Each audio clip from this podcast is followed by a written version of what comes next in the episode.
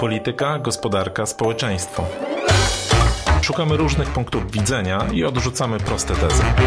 Rozmawiamy z ciekawymi gośćmi. Analizujemy sprawę z jednej, ale też z, z drugiej strony.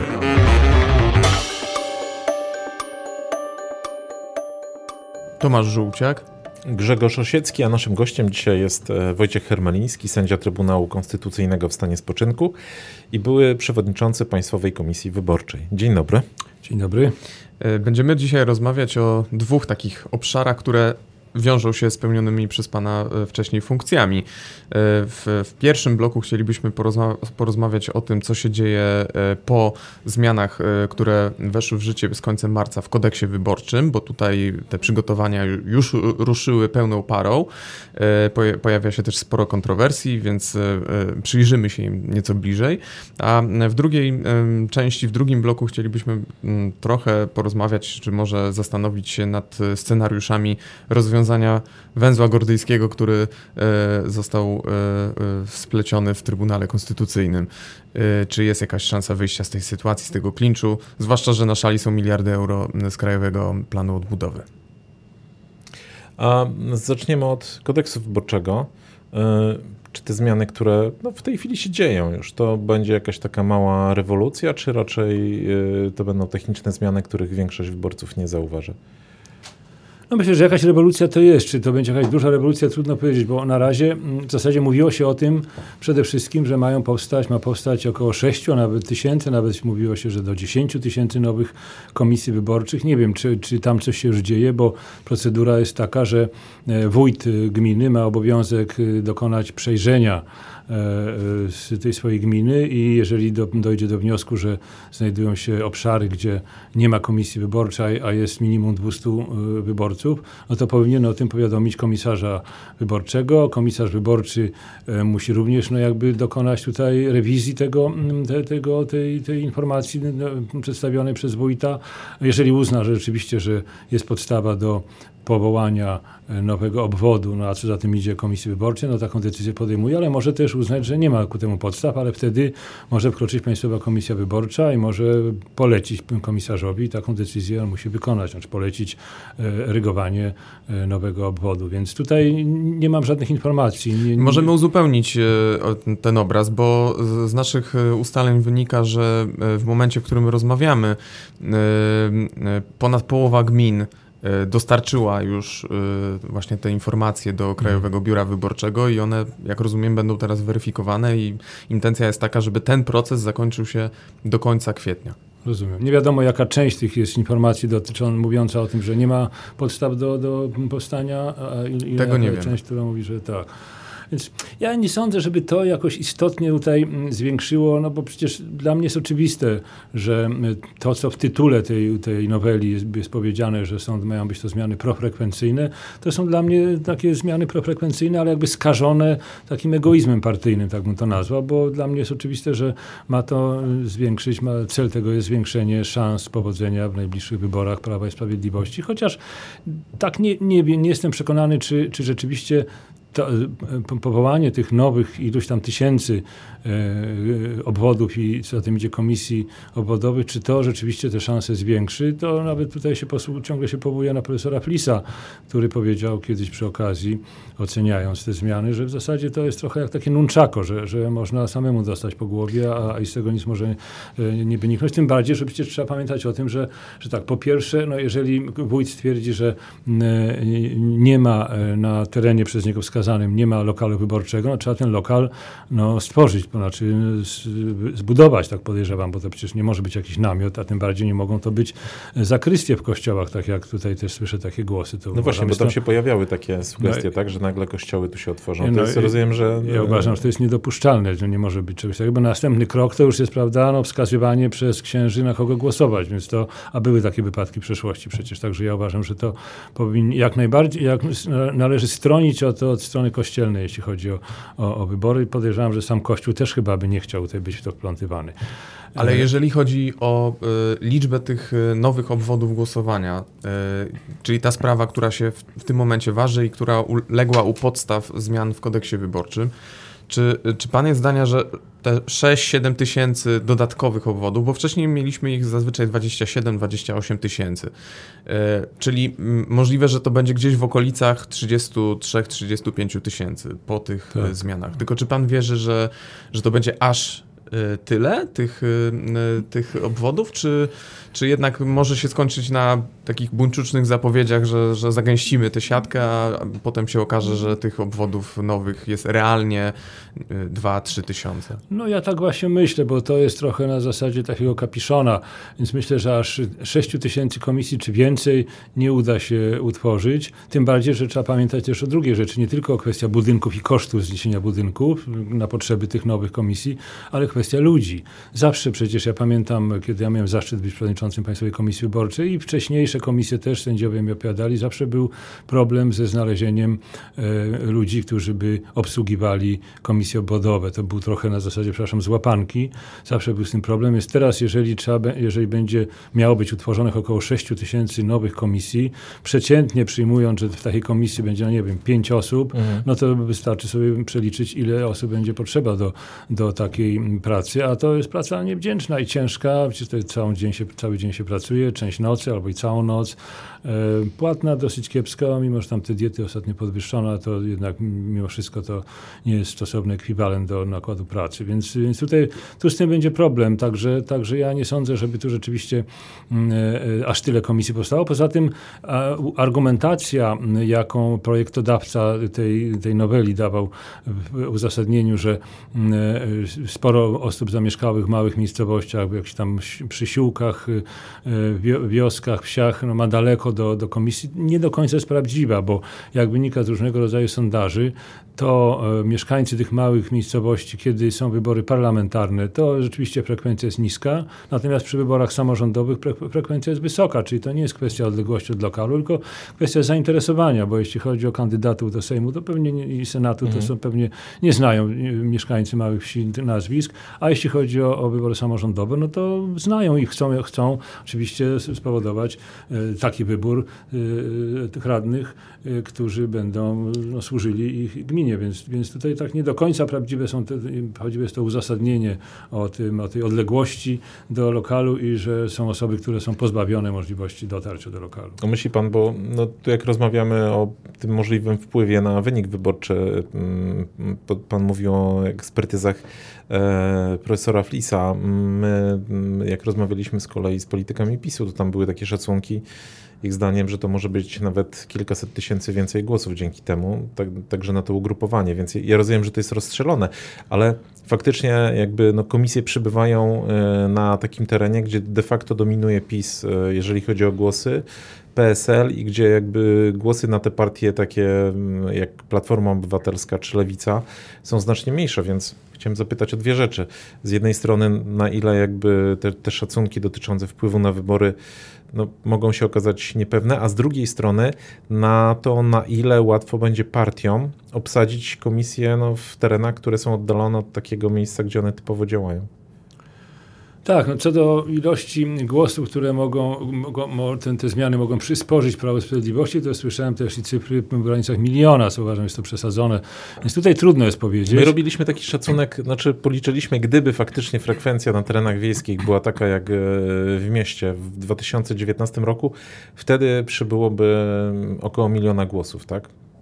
Ale to, to, to, to była taka prosta ekstrapolacja. Prosta, tak. No, tak, rozumiem.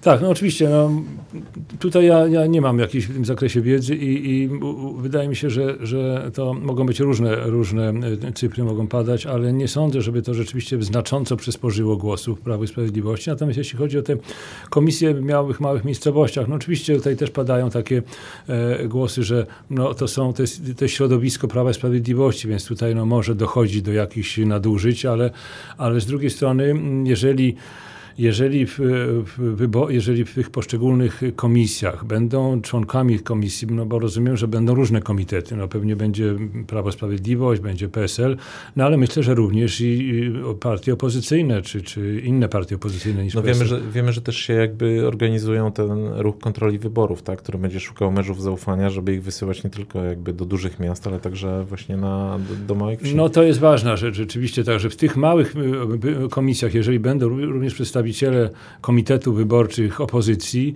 no to mm, tutaj ja bym nie miał specjalnie obaw, bo przecież to są wszystkie osoby sobie nawzajem na ręce patrzą. Jeżeli jeszcze będą mężowie zaufania, rzeczywiście to jest problem, żeby im się chciało chcieć, tak można powiedzieć, bo ja pamiętam jeszcze kiedy rozpoczynaliśmy naszą działalność jako PKW i przy wyborach prezydenckich parlamentarnych w 2015 roku często pytaliśmy przewodniczących komisji, no a jak było z mężami zaufania, czy przychodzili? No więc mówili, że no byli, owszem, podczas oddawania głosu tam posiedzieli godzinę, dwie, trzy, no ale nic się nie działo, nudzili się, szli do domu.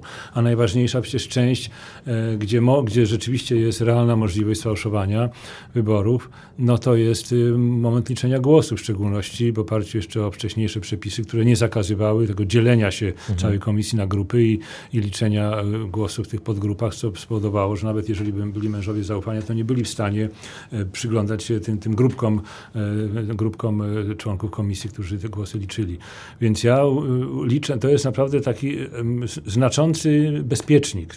Mężowie zaufania, teraz obserwatorzy też społeczni, którzy też uzyskali uprawnienia w tej noweli do rejestrowania, e, liczenia głosów. To jest uważam naj, naj, najważniejsza rzecz. Rejestracja tego i pilnowanie, patrzenie na, na ręce, bo jeżeli tutaj mężowie zaufania będą działali też w tych małych komisjach, to ja bym tu był raczej spokojny o, o wynik wyboru, bo w dużych komisjach to z reguły są i cały czas tam u, u, asystują przy liczeniu głosów. W mniejszych może być, może być rzeczywiście problem, więc jeżeli się uda tym ruchom kontroli wyboru, bo ja uważam, że to jest bardzo dobra inicjatywa, tylko jeżeli wykonywany zgodnie z prawem, nie jakieś patrole, jak tutaj słyszałem z ust przedstawicieli Prawa i Sprawiedliwości, które będą tam wkraczały do lokali, pilnowały, no to jest niedopuszczalne, ale jeżeli będą te ruchy kontroli wyborów i zgodnie ich przedstawiciele będą działali zgodnie z przepisami, to ja tutaj nie widzę żadnych, żadnego, żadnych przeszkód, a jeżeli nawet, i to jest uważam bardzo prosta rzecz, bo mieć dużą ilość tych przedstawicieli tego ruchu kontroli wyborów i po prostu e, sprawdzać wywieszone e, protokoły poszczególnych komisji e, obwodowych. No trzeba, trzeba mieć taką armię, żeby każdy, żeby wszystkie te protokoły mogły być w jakiś sposób zaewidencjonowane, czy to w formie elektronicznej, zdjęcie, czy, czy jakiś inna, inny sposób i następnie, żeby zliczyć to wszystko. No to chyba teraz nie, nie ma problemu, to komputer wszystko robi, więc i, i można to porównać.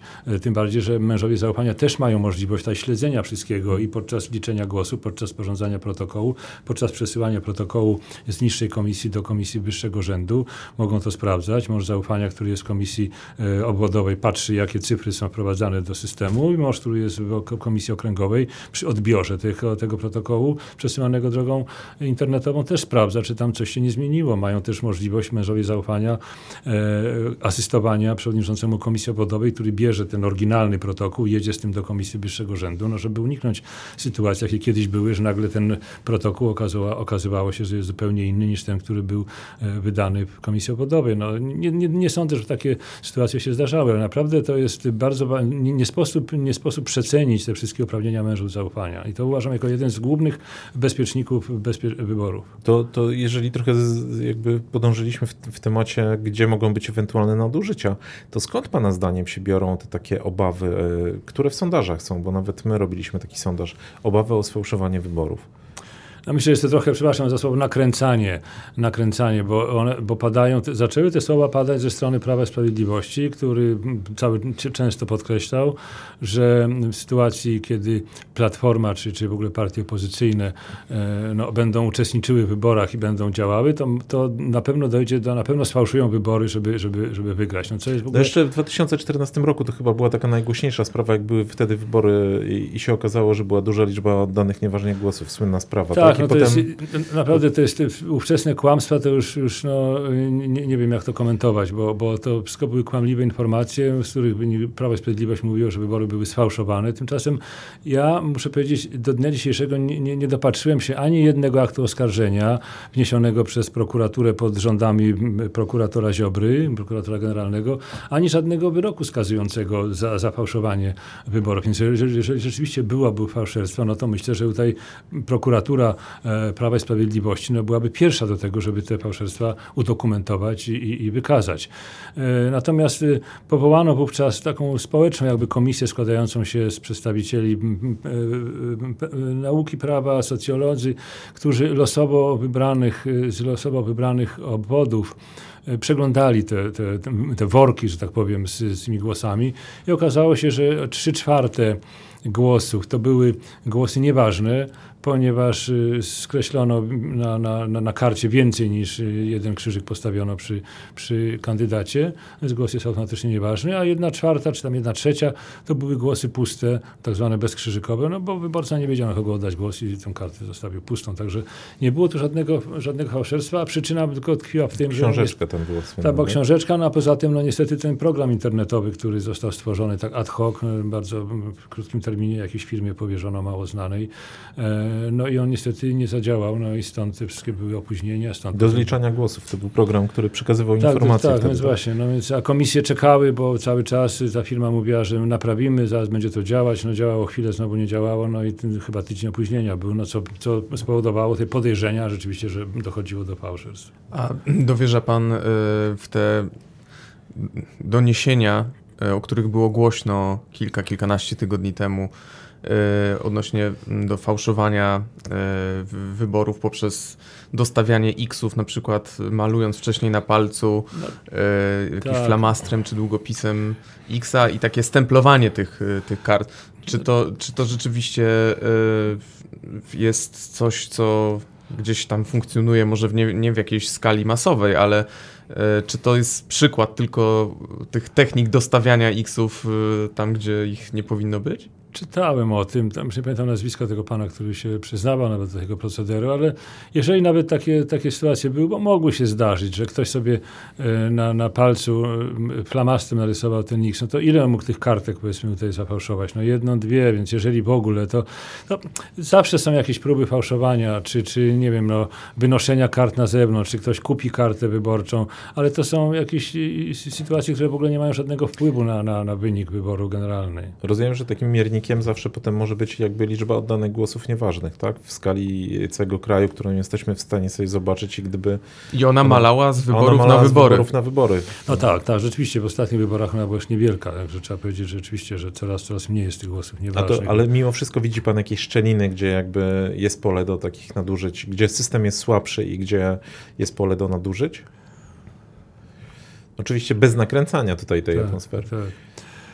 No raczej nie, no to znaczy obawiałbym się tylko już końcówki, że tak powiem, to znaczy już uchwały nowej Izby Kontroli Nadzwyczajnej Sądu Najwyższego, no, gdzie mm, y, cóż, no, od strony formalnej to nie jest sąd, bo przecież to już e, Trybunał Strasburski się wypowiedział, że nie są to sędziowie, więc tutaj się tego obawiam, e, ale e, nie, nie, nie obawiam się żadnego zafałszowania, więc obawiam się tylko, że być może tak jak to stało się i w roku 2015, w roku 2019 19-20, gdzie Sąd Najwyższy no, nie popisał się w tych uchwałach, kiedy zlekceważył podnoszoną w wielu e, protestach kwestię e, e, braku równości poszczególnych kandydatów. Z jednej strony kandydaci, no nazwijmy to partyjno-państwowi, z drugiej strony kandydaci opozycji. Mhm. No to nierówność była ewidentna. Znaczy chodziło tam o między innymi na przykład dostęp do mediów publicznych. Dostęp do mediów, tak. To, dostęp do mediów, tak. No to pół rządu, które, de facto, pół rządu tak? które jeździło po Polsce i tam prawda, wręczało te, te, te tekturowe czeki, czy, czy tam jakieś konkursy na, na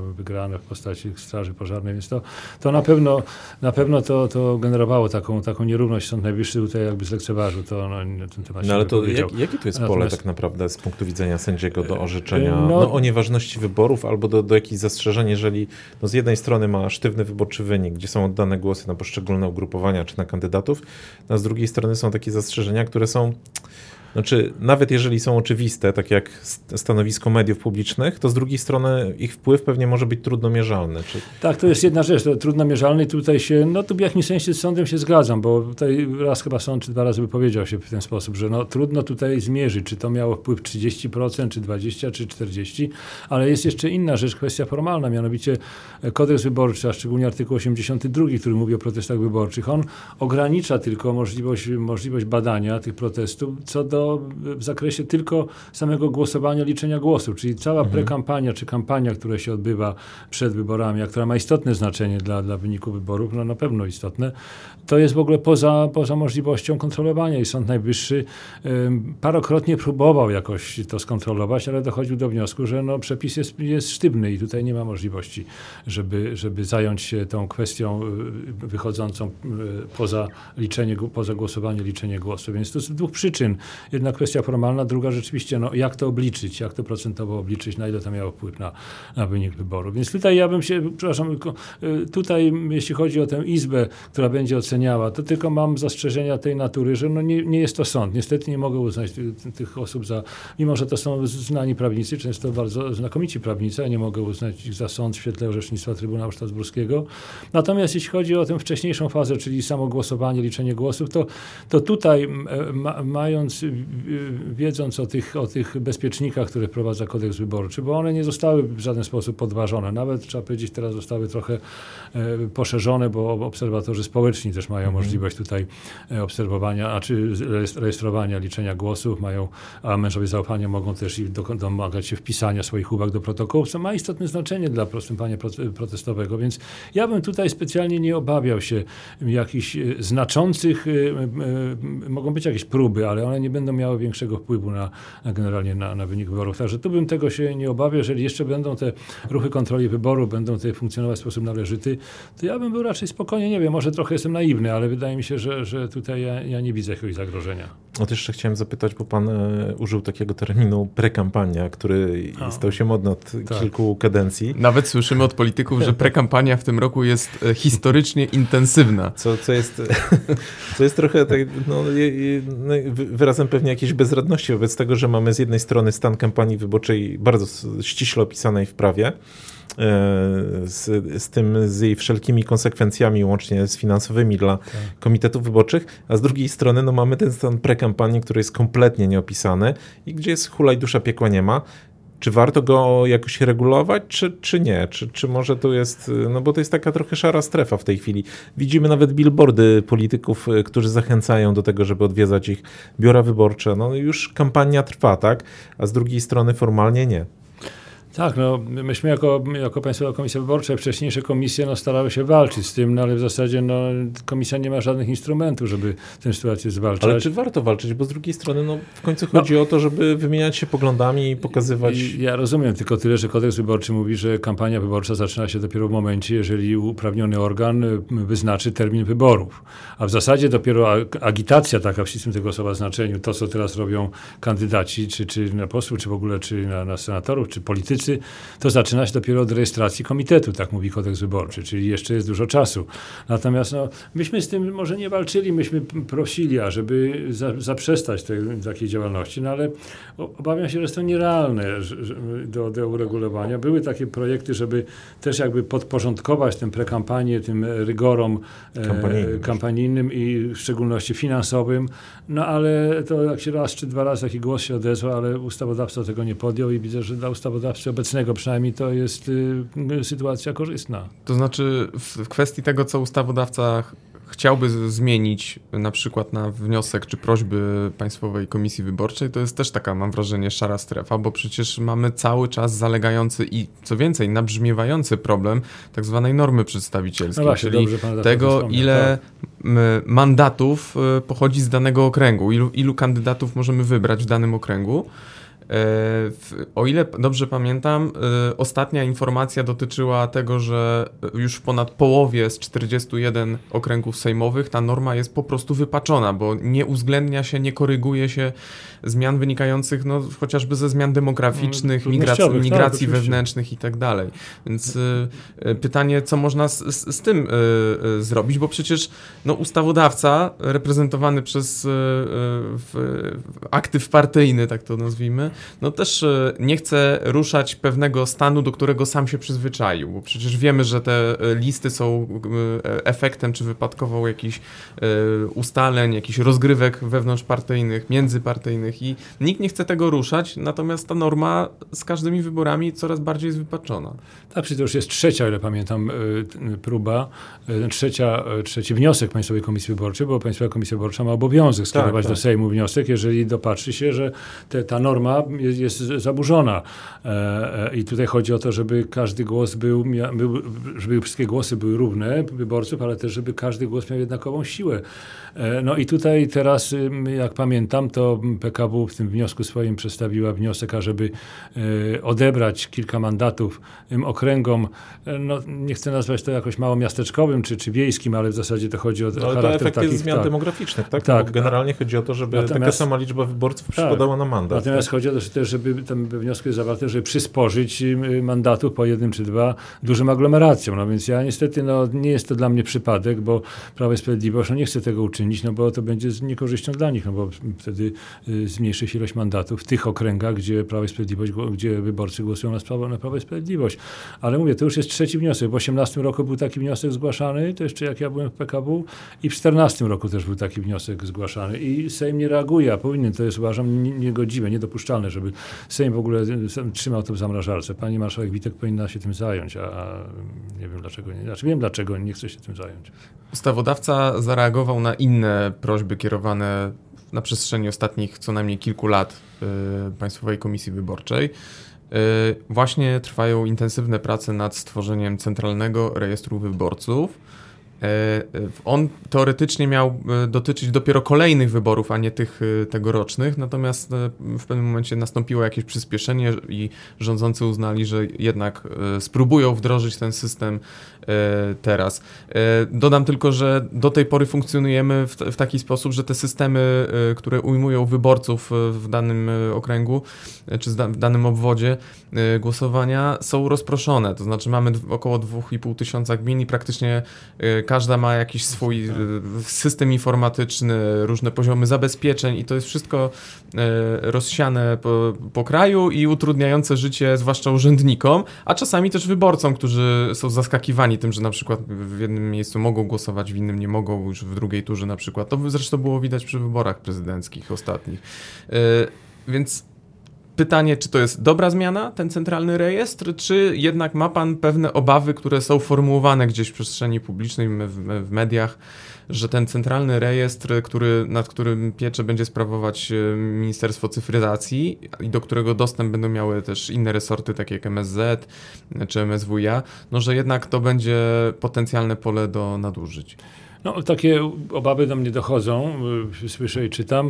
E, gdy byliśmy, działaliśmy jako Państwowa Komisja Wyborcza, Zresztą wcześniejsze komisje przed nami też ten problem dostrzegały. Myśmy domagali się wręcz od ustawodawcy, żeby ten centralny rejestr wyborców prowadził, z tym, że nam zależało na tym przede wszystkim, ażeby właśnie nie, nie dochodziło do tej, tego braku, braku łączności pomiędzy poszczególnymi gminami, a żeby ten rejestr jakby powodował, że to będzie jeden przejrzysty system, żeby nie dochodziło do sytuacji, które były przedmiotami skarg, które do nas pływały, że wyborca, który przenosił się, czy jechał na, na urlop i przeniosł się do, chciał głosować w innym obwodzie, gdy przychodzi do komisji, no mówiono, ale pana nazwiska nie ma i niestety nie może pan zagłosować. Więc chodziło też, chodziło głównie o to. Natomiast teraz widzę, że e, jakby zostało to, e, no widzę taką, taką centralizację coraz większą, bo skoro już ten minister cyfryzacji tym się zajmuje, kiedy wszystkie, kiedy wszystkie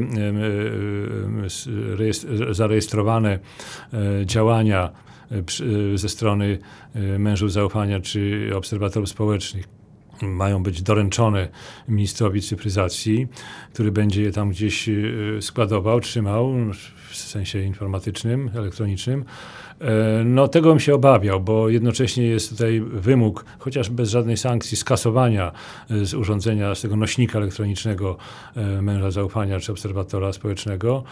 No i ja uważam, że może dojść czasami do sytuacji takiej, że minister powie, no niestety gdzieś zaginął, zaginął, zaginął pana film, który pan nam przesłał, a on miał być podstawą dla protestu wyborczego, który sąd będzie rozpatrywał, więc takie sytuacje mogą się zdarzyć. Poza tym dostęp do tych, do tych, do tych tych y, filmów, do tych y, obrazów czy filmów przez taką y, ilość ministrów czy spraw wewnętrznych administracji, ministra cyfryzacji i ten nadzór, który ten minister będzie sprawował, no, nie jest to chyba najlepsze rozwiązanie. Tutaj miałbym wątpliwości. Tutaj myśmy jako PKW w ogóle o te, takiej myśli nie dopuszczali, w ogóle do głowy nie przyszło, że to może być w taki sposób tutaj jakby scentralizowane i w, ten, i, i w taki sposób nadzorowane przez organy władzy wykonawczej. To nie powinno tak być. Władza wykonawcza tutaj nie powinna mieć dostępu do takich rzeczy. Ale to ta władza twierdzi, że to raczej będzie w dyspozycji tylko i wyłącznie służb czy PKW, a że oni sami nie będą mieli dostępu. Pan uważa, że pan sędzia uważa, że, że, że może być inaczej. Nie tak? mam zaufania generalnie. Przepraszam, tak powiem, nie mam zaufania do obecnej władzy, czy to jest minister, Ministerstwo Cyfryzacji, czy, czy inne. No niestety nie mam zaufania, więc tutaj obawiam się, że to różnie może być. No, tu dyskutowaliśmy właśnie o kwestii na przykład związanej z tym procesem e, związanym z wypadkiem e, premier Szydło, gdzie nagle się okazało, że płyta z e, informacjami, która była do akt złączona, nagle gdzieś przepadła, zaginęła. No i nie wiadomo, co z tym się stało. Więc tutaj też obawiam się, że mogą takie sytuacje, jeżeli będą niewygodne dla władzy rządzącej, nie mówię, że koniecznie tej, ale jakiejkolwiek innej, to może tak się zdarzyć, że gdzieś, że gdzieś ten, ta, ta płyta czy ten, ten nośnik e, z, z nagranym liczeniem głosów, czy z właśnie z takim jakimś nadużyciem, które zostało zarejestrowane mhm. przez męża zapania, nagle gdzieś przypadkowo zaginie. Czyli rozumiem, że lepiej by było, żeby jakby to było w dyspozycji, znaczy, żeby przynajmniej e, mężowie zaufania mogli sobie zatrzymać e, taśmę matkę, że się tak wyrażę, tak? To nagranie podstawowe, nie musieli go wykasowywać. Tak, tak tym bardziej, że ustawa o ochronie danych osobowych penalizuje tutaj y, sytuację, kiedy mąż zaufania, czy, czy jakakolwiek inna osoba, która dysponuje takimi materiałami, upowszechni je. Więc tutaj myślę, że, że nie ma żadnego problemu z tym. Zresztą ja pamiętam przecież to uprawnienie dla mężów zaufania o możliwości rejestrowania, e, liczenia głosów już zostało prowadzone w 2018 roku podczas tej pierwszej nowelizacji. Ja do dnia dzisiejszego nie słyszałem o żadnym wypadku, ale jakiegoś nadużycia ze strony mężów zaufania, którzy by gdzieś rozpowszechniali te, te, te, te, te filmy. No to jeszcze ostatnie pytanie w tym wątku. E, no bo mm, mamy też zmianę, wspominał Pan zresztą o niej, e, liczenia głosów. Znaczy cała komisja ma to już jest w tej chwili tak wyraźnie napisane, że to cała komisja będzie miała liczyć głosy. Jak się pan spodziewa, jak to wpłynie na jakby tempo i na podanie wyników wyborów przez PKW? Na tempo może wpłynąć rzeczywiście, no bo przecież tutaj jest zakaz liczenia w tych grupach czy podgrupach, a oprócz tego również nakaz takiego przeliczania głosów, ażeby przewodniczący komisji każdą kartę pokazywał wszystkim członkom komisji. Pewnie gdyby któryś z członków komisji chciał wziąć do ręki, też by miał taką możliwość, co i obejrzeć tę kartę, więc to wszystko przedłuża e, e, ostateczny wynik, podanie wyniku wyboru przez PKW. Ale tu jest jeszcze druga rzecz, kwestia związana z komisjami zagranicznymi, bo jeżeli, jeżeli przy, tym, przy tej procedurze, e, która jest uważam transparentna i to jest korzystne rozstrzygnięcie, e, zakaz liczenia w tych, w tych podgrupach i również ten obowiązek pokazywania karty, chociaż to może niekoniecznie, bo wydaje mi się, że, że to powiedzmy jest trochę jakby pewnym nad, nadmiarem. No ale jeżeli to wprowadzi ustawodawca, to dla celów przejrzystości postępowania to jest y, chwalebne, mogę tak to, mogę tak to powiedzieć, ale to z kolei działa na niekorzyść Komisji Zagranicznych, bo przy tym systemie obliczenia głosów obawiam się, że w ciągu 48 godzin komisja, e, szczególnie gdzie jest duża ilość wyborców w dużych miastach, Londyn, Paryż, no nie zdąży e, tych głosów obliczyć i przekazać do, do, do, do Polski, a co będzie skutkowało tym, że te, tych głosów nie bierze się pod uwagę, są jakby, tak jakby ich nie oddano. Więc tu jest problem. A, I też niestety, no może nie chcę być posądzany o jakąś tutaj teorię spiskową, ale e, to jest jakby trochę dziwne, bo nie dosyć, że Polonii, Polonii odebrano możliwość głosowania korespondencyjnego, z czego Polonia korzysta powstała skwapliwie e, poprzednio, w poprzednich wyborach, no ale również prowadzono to, to, właśnie to ograniczenie tych, tych nowych przepisów, które mają jakby tę transparentność poprawić, transparentność liczenia głosów, no ona bije, uderza w komisje zagraniczne, bo niestety może to spowodować, e, że tak jak powiedziałem, te głosy nie, nie, nie, będą, nie będą policzone, bo nie, nie zdąży komisja je obliczyć. Oby tak się nie stało, tak się nie e, stało. ale zostawmy na chwilę temat e, wyborów i zmian w kodeksie wyborczym, e, bo chcielibyśmy Pana jeszcze zapytać w drugiej części naszej rozmowy o o to, co się dzieje w Trybunale Konstytucyjnym, no bo wiemy, że no, temat z jednej strony trochę przycichł, bo po, pojawiły się zupełnie inne wyzwania i problemy, ale no, widać też, że to jest taki problem, który, z którym nie wiadomo do końca co zrobić. Znaczy ten klincz trwa. Mamy co prawda wyznaczoną, wyznaczone posiedzenie na 30 maja. E, była też informacja e, o tym, że liczba buntujących się sędziów jest potencjalnie mniejsza o, o jednego sędziego. No i 30 maja Trybunał miałby się pochylić po raz pierwszy nad y, ustawą o Sądzie Najwyższym, która to ma odblokować pieniądze z Krajowego Planu Odbudowy. E, jak pan widzi, jak ta sytuacja się rozwija, to co pan sobie myśli? Czy, czy, czy to i zmierza faktycznie do jakiegoś finału w tę czy inną stronę, czy po prostu ten 30 maja to jest taki bezpieczny termin, a 29 maja dowiemy się, że jednak nie 30 maja, tylko 30 e, września? No obawiam się tego, bo przecież pamiętamy o sprawach, które się nie mogą zakończyć, yy, chociażby sprawa dotycząca emerytur yy, dla, dla osób, które pracowały dla służby bezpieczeństwa, dla tych organów bezpieczeństwa tak szeroko rozumianych, to już chyba kilkanaście, kilka razy były ten termin mhm. wydania wyroku odraczany i wyroku nie ma do dnia, do dnia dzisiejszego. Są inne sprawy też, gdzie w ostatniej chwili były rozprawy przesuwane, więc tutaj, a tu jeszcze, tu jest szczególna sytuacja, sytuacja, no bo tutaj osoby, które czy ta szóstka, czy ta piątka, no uważa, że obecna sędzia Przyłębska prezesem już nie jest. Jej prezesura wygasła w grudniu zeszłego roku. E, obecnie nie jest prezesem, związku, natomiast y, zgodnie z ustawą o Trybunale Konstytucyjnym jest tą osobą, która powinna teraz zwołać zgromadzenie ogólne sędziów i na tym zgromadzeniu powinni być, powinni być wybrani kandydaci na stanowisko prezesa, prezesa Trybunału. No i tutaj, tutaj teraz powstał problem, bo ten termin 30 no jest dosyć odległy, ale szybko pewnie upłynie i też mam takie obawy, jak pan redaktor wspomniał, że być może w ostatnim czy przedostatnim dniu e, Trybunał powie, że rozprawę się odracza, bo widzę, że jednak stanowisko tej, tej piątki, no to jest piątka, ale też bez tych pięciu osób trudno, nie, nie można mówić o, o, o pełnym składzie. składzie, bo tu jest wymagane 11 osób, chociaż słyszałem już takie opinie też, że można zmienić ustawę, bo w Konstytucji nie jest powiedziane, ile, ile, ile, ilu sędziów ma rozpoznawać wniosek prezydenta, więc tutaj można zmienić ustawę i zmniejszyć tę ilość. I nagle dowiemy się, że pełny skład to jest trzech to. Jest, że, znaczy pięciu powiedzmy. No pięciu to już pewnie by się tam zebrało. Więc y, myślę, że to, to, byłoby niedopuszczalne, bo wnioski prezydenta powinny być rozpoznawane w pełnym składzie. E, I widzę jednak to stanowisko, jak czytałem ostatni list tych pięciu sędziów, którzy, no, tak w cudzysłowie buntowników, jak są nazywani, to jest dosyć stanowczy. I w zasadzie z tego listu wynika, że oni przyjdą na naradę, wezmą udział, ale na rozprawie się, jeżeli dojdzie do rozprawy, nie pojawią ale się. Rozumiem, rozumiem, że z punktu widzenia jakby przepisów, to mamy tutaj taki absolutny pad. To znaczy, albo ktoś uznaje, że rządzi e, prezes Przyłębska, tak jak do tej pory i nadal jest prezesem. No i wtedy ona wszystkim zawiaduje, a jeżeli nie zawiaduje, no to, to ci, którzy nie, nie uznają w niej prezesa, no to już nie ma dla nich ścieżki, żeby uznać, że jakiekolwiek działania, jakakolwiek rozprawa, która zostanie zarządzona przez nią jest legalna, no bo jakby to, tam jest wiele kompetencji przypisanych tylko i wyłącznie do prezesa, tak? Tak, oczywiście, więc nawet, nawet y, wiceprezes tutaj nie, nie może swobodnie działać, a tym bardziej, że wiceprezes jest jednym z tych, jedną z tych osób, które się sprzeciwiają tutaj tutaj e, pani Przyłębskiej jako, jako prezesowi.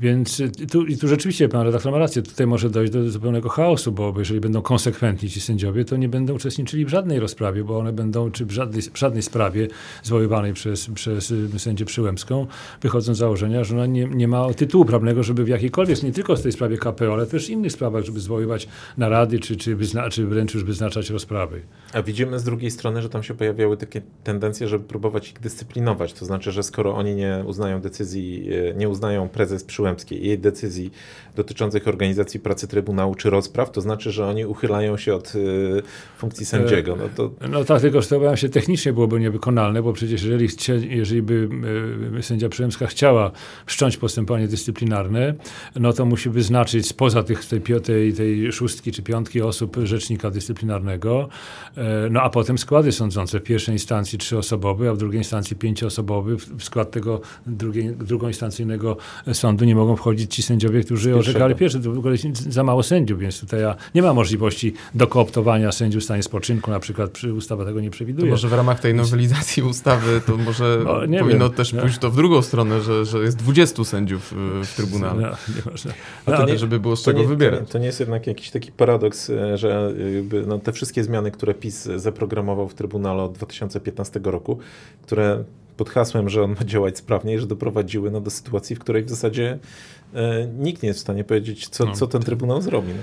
No to racja, tak, bo to, bo to już przecież tak po, po kolei to jest taki cały ciąg tych, tych wydarzeń, nie tylko w tej sprawie KPO, ale, ale wcześniej również, także na, ale przede wszystkim tu jest, ta, pad, pad się zaczął od tego, czy, czy pani Przemska jest prezesem, czy nie jest prezesem, no więc tutaj... A pana jest, zdaniem jest? Uważam, że nie jest, że kadencja wygasła. Uważam, że tutaj profesor Biernat, który tutaj wyraził opinię w tej sprawie, ma, ma rację. Uważam, że kadencja już wygasła. No to jaka, jaka w tej chwili jest szansa na wyjście z tego pata? No bo jakby kadencje sędziów Trybunału są dosyć długie, tak? I e, wyczekać to chyba nie jest najlepszy sposób. Nie wiem, przyznam się, że no nie wiem, naprawdę nie wiem. E, tutaj tylko, cóż, no wszyscy oczekują, że e, sędzia Przyłębska ustąpi e, i, i zwoła zgromadzenie ogólne, gdzie będą, wybra będą wybrani kandydaci. No ale obawiam się, że nie, bo ma wyraźne wsparcie wystąpienia, wystąpieniu prezesa partii, który ją wyraźnie tutaj wsparł i w zasadzie ten pad się utrzymuje i ja nie, nie wiem, co może być. Naprawdę no już ten moment minął też chyba, no bo ona mogła jakby ustąpić w momencie, kiedy kadencja wygłasa wygasła, teraz jest jakby, teraz by uznała, że wygasła kadencja, no. No, w każdej chwili, no, teoretycznie można to zrobić w każdym, w każdym momencie. Tylko co z tymi wszystkimi czynnościami, które już wykonała od, od grudnia. Rozumiem, że taki autor jak Grisham miałby problemy, żeby zrozumieć, co tutaj się dzieje. No, chyba tak. chyba tak. A y, gdyby, gdyby pan był w składzie orzekającym w sprawie tej wspomnianej ustawy o Sądzie Najwyższym, to co by pan powiedział o tej ustawie, o tej regulacji? Czy to jest konstytucyjna regulacja, czy jednak nie bardzo? No tutaj, się, tu, tutaj muszę się częściowo zgodzić z prezydentem, bo uważam, że ona jest niekonstytucyjna, chociażby przez to przenoszenie spraw do Naczelnego Sądu Administracyjnego. No, z konstytucji wynika, że sąd NSA zajmuje się zupełnie innymi sprawami. Oczywiście są argumenty mówiące o tym, ale przecież NSA też odprowadzi postępowania dyscyplinarne wobec swoich sędziów. No tak, no rzeczywiście ma, ma w ogóle szczególną pozycję, bo, bo tutaj minister sprawiedliwości w ogóle nie ma nic do powiedzenia, że tak powiem, co do sądownictwa administracyjnego, tylko prezydent. Ale, ale mimo wszystko konstytucja jest jednoznaczna. No, nie, nie przewiduje dla, dla NSA takiej funkcji, a przewiduje dla Sądu Najwyższego, bo przepis mówi, że również innymi sprawami zajmuje się Sąd Najwyższy, no stąd też tutaj to postępowania dyscyplinarne przed Sądem Najwyższym i były bardzo, to było trafne rozwiązanie, szczególnie przed Izbą Karną. E, kwestia związana również e, z, z tym testem e, niezawisłości sędziów. Tutaj ja uważam, że akurat w tej ustawie, którą prezydent zakwestionował, no ten test niezawisłości, zresztą w ogóle te testy niezawisłości są, byłyby niepotrzebne, gdyby nie, nie, nie w taki sposób nie doprowadzono do zupełnego rozchwiania wymiaru sprawiedliwości, bo, bo te testy byłyby zupełnie nieprzydatne do niczego, a ponieważ strony mają prawo złożyć taki wniosek y, y, do sądu o test niezawisłości dla sędziego, to uważam, że również sędziowie, którzy są, i trafnie zostało to w tym projekcie akurat podniesione, sędziowie, którzy są w składzie i którzy, z którymi orzekają neosędziowie, no mają prawo domagać się zbadania niezawisłości takiego, takiego sędziego. No tu jest też, też problem, został, to zostało zakwestionowane przez prezydenta, więc, więc no nie wiem, trudno, trudno jest mi powiedzieć, jak to się zakończy, ale w każdym razie y, jest sporo elementów tej, tym, w tej ustawie e, niekonstytucyjnych. A na ile przy dokonywaniu takiej oceny Trybunał powinien wziąć pod uwagę, co jest na szali? Bo wszyscy wiemy, że ta ustawa e, jest przynajmniej według zapewnień rządu tym kluczem do, do tych miliardów euro z Funduszu Odbudowy. Czy, no czy Trybunał po... powinien sobie zadać i odpowiedzieć na takie pytanie? E, no dobrze, może ta ustawa nie jest doskonała, ale w, może w, ważniejsze jest jednak e, to, żebyśmy uzyskali dostęp do no tych i, pieniędzy. I pamiętamy takie orzeczenia Trybunału, które dotyczyły, nie wiem, i waloryzacji kwotowej, i też podwyższenia wieku emerytalnego, gdzie jakby wybijane były te wątki kosztów dla finansów publicznych. No tak, ale tutaj obawiam się, że to chyba nie będzie tutaj możliwe. No, no trzeba wyważyć dwa dobra. No, z jednej strony to dobro w postaci y, wymiaru sprawiedliwości i konstytucyjności tego wymiaru sprawiedliwości, konstytu konstytucyjności przepisów, które zostały zakwestionowane przez prezydenta. No a, a z drugiej strony y, kwestia no nie wiem jak to nazwać, dobrostanu społeczeństwa, korzyści finansowych Mhm. dla, dla społeczeństwa, pieniędzy, który, na które e, wszyscy oczekujemy. No nie wiem, czy, czy to jest akurat takie dobro, które, które można byłoby nazwać dobrem konstytucyjnym, więc ja, ja bym tutaj był raczej taką, stanął na takim gruncie formalnym. Wydaje mi się, że, że tutaj przede wszystkim muszą decydować kwestie związane z konstytucyjnością przepisów, czy one są zgodne z konstytucją, czy też nie. Kwestia tutaj, e, no bo to jest ta kwestia pieniądze za sprawiedliwość.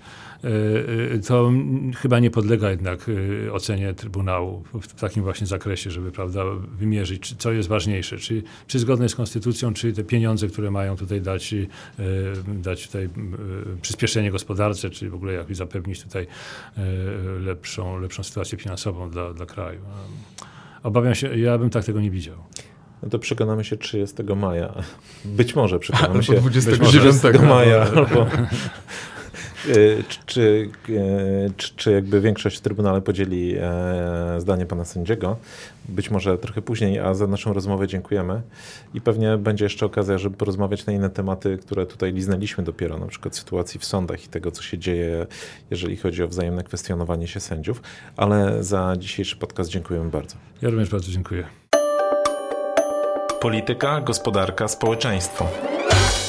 Szukamy różnych punktów widzenia i odrzucamy proste tezy. Rozmawiamy z ciekawymi gośćmi. Analizujemy sprawy z jednej, ale też Z drugiej strony.